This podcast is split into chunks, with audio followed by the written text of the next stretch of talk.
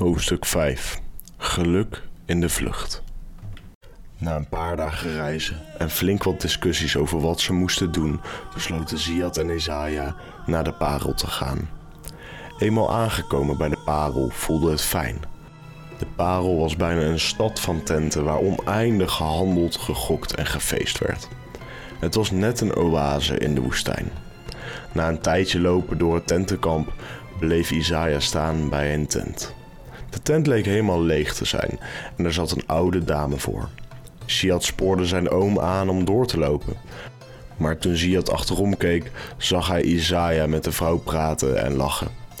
Dank u, schoonheid, u bent werkelijk een goed mens, zei Isaiah lachend terwijl hij haar een buidel met manastenen gaf. Ziad liep boos op zijn oom af en zei: Dat was bijna alles wat we nog hadden. Waarom gaf je zoveel weg aan die oude vrouw? Ik gaf het niet weg. Ik heb deze prachtige tent gekocht.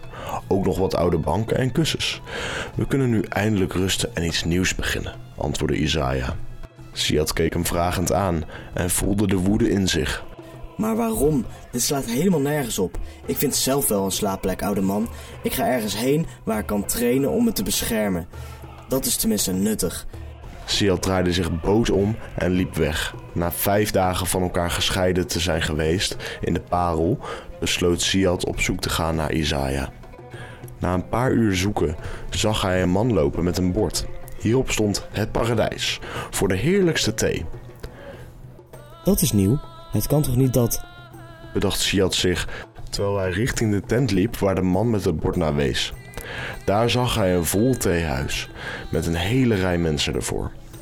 Hij liep naar binnen en zag zijn oom lachen met een groepje mensen, terwijl hij thee inschonk voor deze mensen.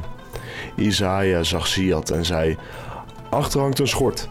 Ik kan wel wat hulp gebruiken van je, Ziad. Isaiah lachte Ziad toe en het voelde vertrouwd. Het voelde veilig.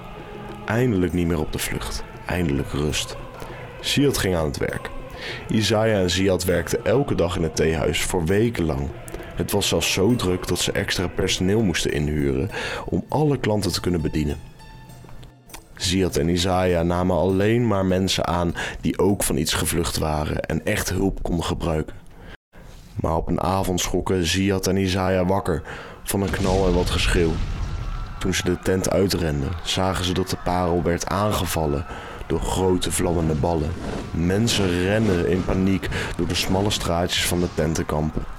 Isaiah en Ziad keken elkaar aan.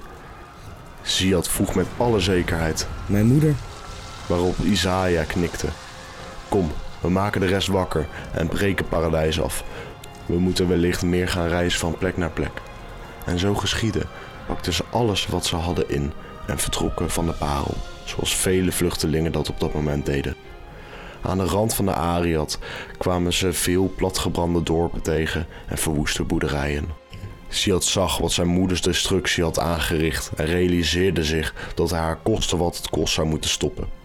Maar ook wist Siad dat hij niet in de Ariad kon blijven. Hij en zijn oom werden gezocht. Tijdens het vluchten van de parel met zijn oom en de andere werknemers van het paradijs hadden ze besloten de Ariad te verlaten, zodat Siad kon trainen en hij zijn moeder uiteindelijk van de troon zou kunnen stoten. Het paradijs werd een nomadisch theehuis en één van de beste van de wereld, al zeg ik het zelf. nou, geniet nog maar even van uw thee. Uw maaltijd is bijna klaar.